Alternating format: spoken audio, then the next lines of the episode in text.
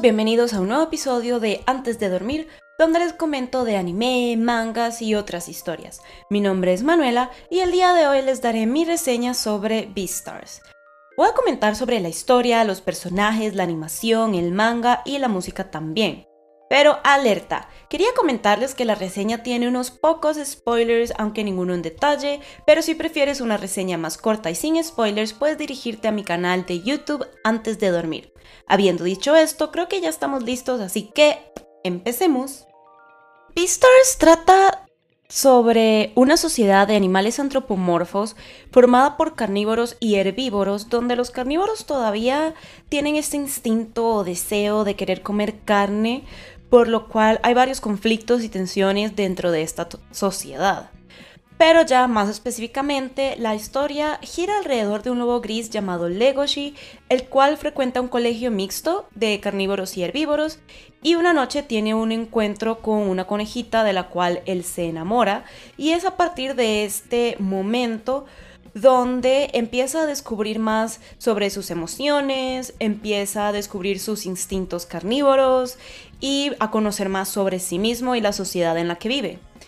Entonces, básicamente nosotros también vamos descubriendo la sociedad a través de este lobo gris principalmente y de otros animales que van apareciendo en la historia. Sí, creo que tengo que decir que una de las cosas que más me gustó de esta historia es el hecho de que eh, nosotros también vamos descubriendo esta sociedad y la historia poco a poco junto con Legoshi. Entonces se vuelve como muy impredecible y eso la hace sumamente entretenida, como si fuera una especie de montaña rusa donde no sabes a dónde te está llevando esta historia. Por otro lado, sí tengo que decir que se enfoca muchísimo en el personaje de Legoshi, desde luego es el protagonista, pero esto tiende a dejar un poquito por fuera algunos otros personajes de los cuales creo que me gustaría saber más, pero eso lo voy a tocar en el siguiente punto. Por ahora creo que simplemente la historia me encanta y también tengo que decir que además de ser impredecible y entretenida, la historia también es bastante profunda. Se vuelve profunda es por este aspecto psicológico que tiene, porque a través de esta sociedad de animales antropomorfos vemos como un reflejo de nuestra propia sociedad humana, además de que la vida de este personaje empieza a dar giros inesperados, pero porque empieza a conocer más de esta sociedad y eso incluye los lados oscuros de esta sociedad, incluye la parte como ilegal, incluye muchos conflictos también internos que lleva cada uno de los personajes dentro de esta misma sociedad. Entonces ver cómo cada uno de ellos tiene que enfrentar sus propios conflictos y cómo este lobo gris empieza como a ayudarlos y él mismo a entender más sobre estos animales, crea como un género psicológico y un poco de drama dentro de esta historia, entonces eso la verdad me parece excelente. Ahora sí, en cuanto a los personajes, hay mucha variedad de personajes. Hay demasiada variedad de personajes, lo que hace que uno como lector tenga mucha facilidad de encontrar un personaje con el cual identificarse, cosa que siempre hace que uno se ate más a la historia y la entienda mucho mejor y la sienta mucho mejor, entonces eso me gusta mucho. Y desde luego está nuestro protagonista, como ya dije anteriormente, que es Legoshi, que es un carnívoro y otro personaje que es bastante protagónico es Luis, que es un venado rojo ya que estos dos empiezan a formar como este equipo a medida que va pasando la historia. Y es, es muy bueno este dúo dinámico porque podemos ver los conflictos de cada uno y esto hace que los dos se complementen uno con el otro. Porque por un lado está Legoshi, que es un carnívoro, pero no quiere utilizar su fuerza, no es una persona, no es un personaje violento y más bien no quiere lastimar a nadie, solo que por el hecho de ser un carnívoro es fácilmente temido por los demás. Entonces, eh, tiene como este conflicto. Y por otro lado está el personaje de Luis, el cual es todo lo contrario, él es un herbívoro y por ende es débil y jamás va a poder tener la fuerza de un carnívoro pero es lo que él más desea y es lo que él más envidia a los carnívoros. Él quiere poder ser tan fuerte como uno de ellos y poder defender a los animales dentro de esta sociedad, sobre todo los herbívoros. Entonces, vemos a cada uno de ellos con estos conflictos y desde luego después se unen y forman como este gran equipo. Creo que la dinámica entre estos dos personajes es una de las cosas que más disfruto ver de la historia en general. Y ya respecto a lo que comentaba anteriormente de que sí me gustaría que tal vez la escritora hubiera hecho como más desarrollo de personaje, sería respecto a los personajes femeninos.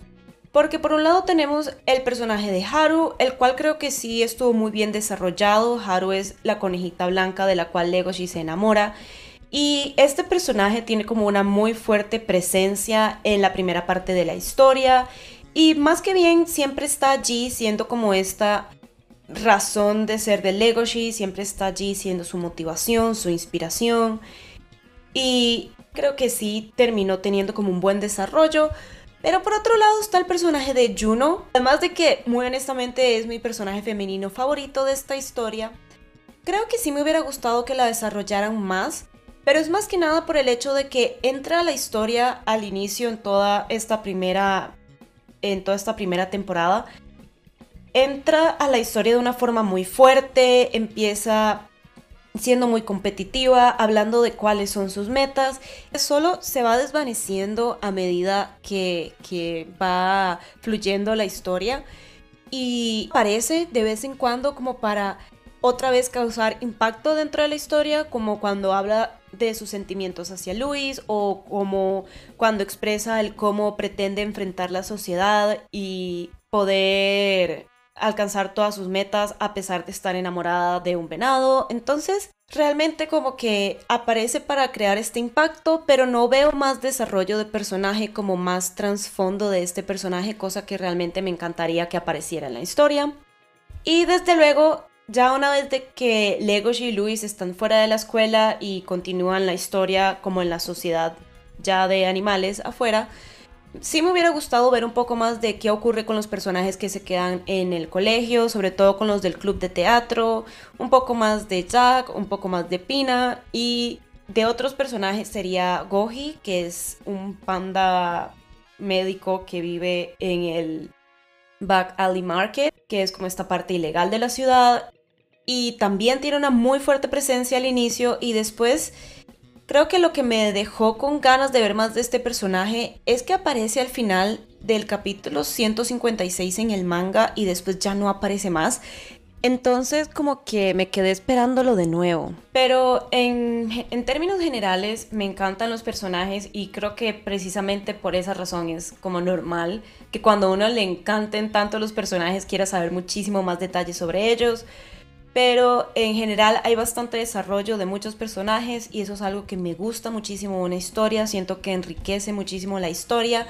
Y otro punto que me encanta de los personajes que crea la escritora es este el hecho de que son bastante normales, por así decirlo. Es decir, no hay un personaje muy perfecto sino que más bien se muestran los personajes tal cual son, con sus defectos, con sus virtudes, y esto hace muchísimo más fácil para el lector también poder identificarse con ellos, ya que están llenos de errores, igual que los seres humanos, no hay ninguno que sea como un ángel, ni tampoco ninguno que sea 100% un demonio, entonces esto es uno de los aspectos que más me gusta de la historia y que también la enriquecen.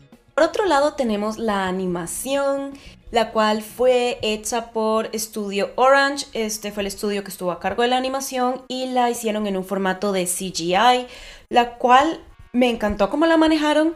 Ya la había visto en el anime de Jose Kinokuni. Si no lo han visto, también se los recomiendo, es genial. Pero aquí volvieron a utilizar ese formato de CGI y creo que les quedó todavía mejor. La verdad es que los movimientos son muy fluidos.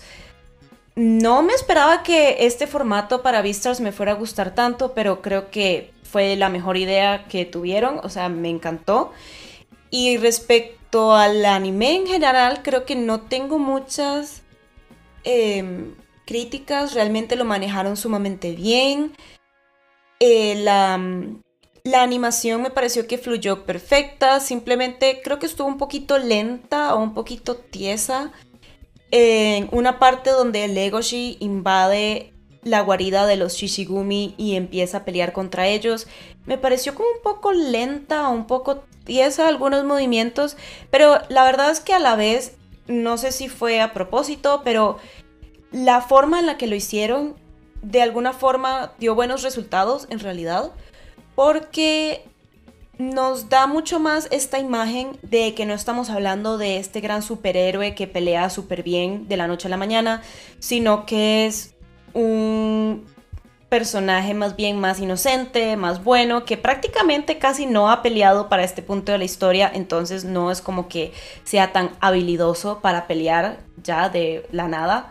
Entonces más bien como que le dio un poquito más realismo al personaje principal, entonces la verdad es que me terminó gustando igual. Por otro lado, otra de las cosas que puedo comentar respecto al anime es que sí me hubiera gustado ver la escena donde Luis pelea contra Bill apuntándolo con una pistola cuando están en el colegio, porque nos da muchísimo más sobre... Eh, nos da muchísima más información sobre este personaje de Luis, porque ya después él va a aparecer como con una pistola para matar al jefe de los Shishigumis. Entonces, para, para ese momento, ya uno entiende más como que no, este personaje sí maneja armas y este personaje hasta qué nivel ha llegado para él poder defenderse de los carnívoros y para demostrar que él también es fuerte y para mantenerse en un estatus alto dentro de esta sociedad sin ser pisoteado por los carnívoros. Entonces, creo que esa es una de las razones por las cuales me hubiera gustado mucho esta escena dentro del anime, pero se comprende que no todas las escenas del manga pueden estar dentro del anime, entonces todo bien. Ya un poquito más en detalle, creo que la única parte del anime que yo puedo decir que no me gustó tanto es esta escena donde Legoshi está decidido de que está enamorado de Haru y estalla unas pinturas contra su hocico.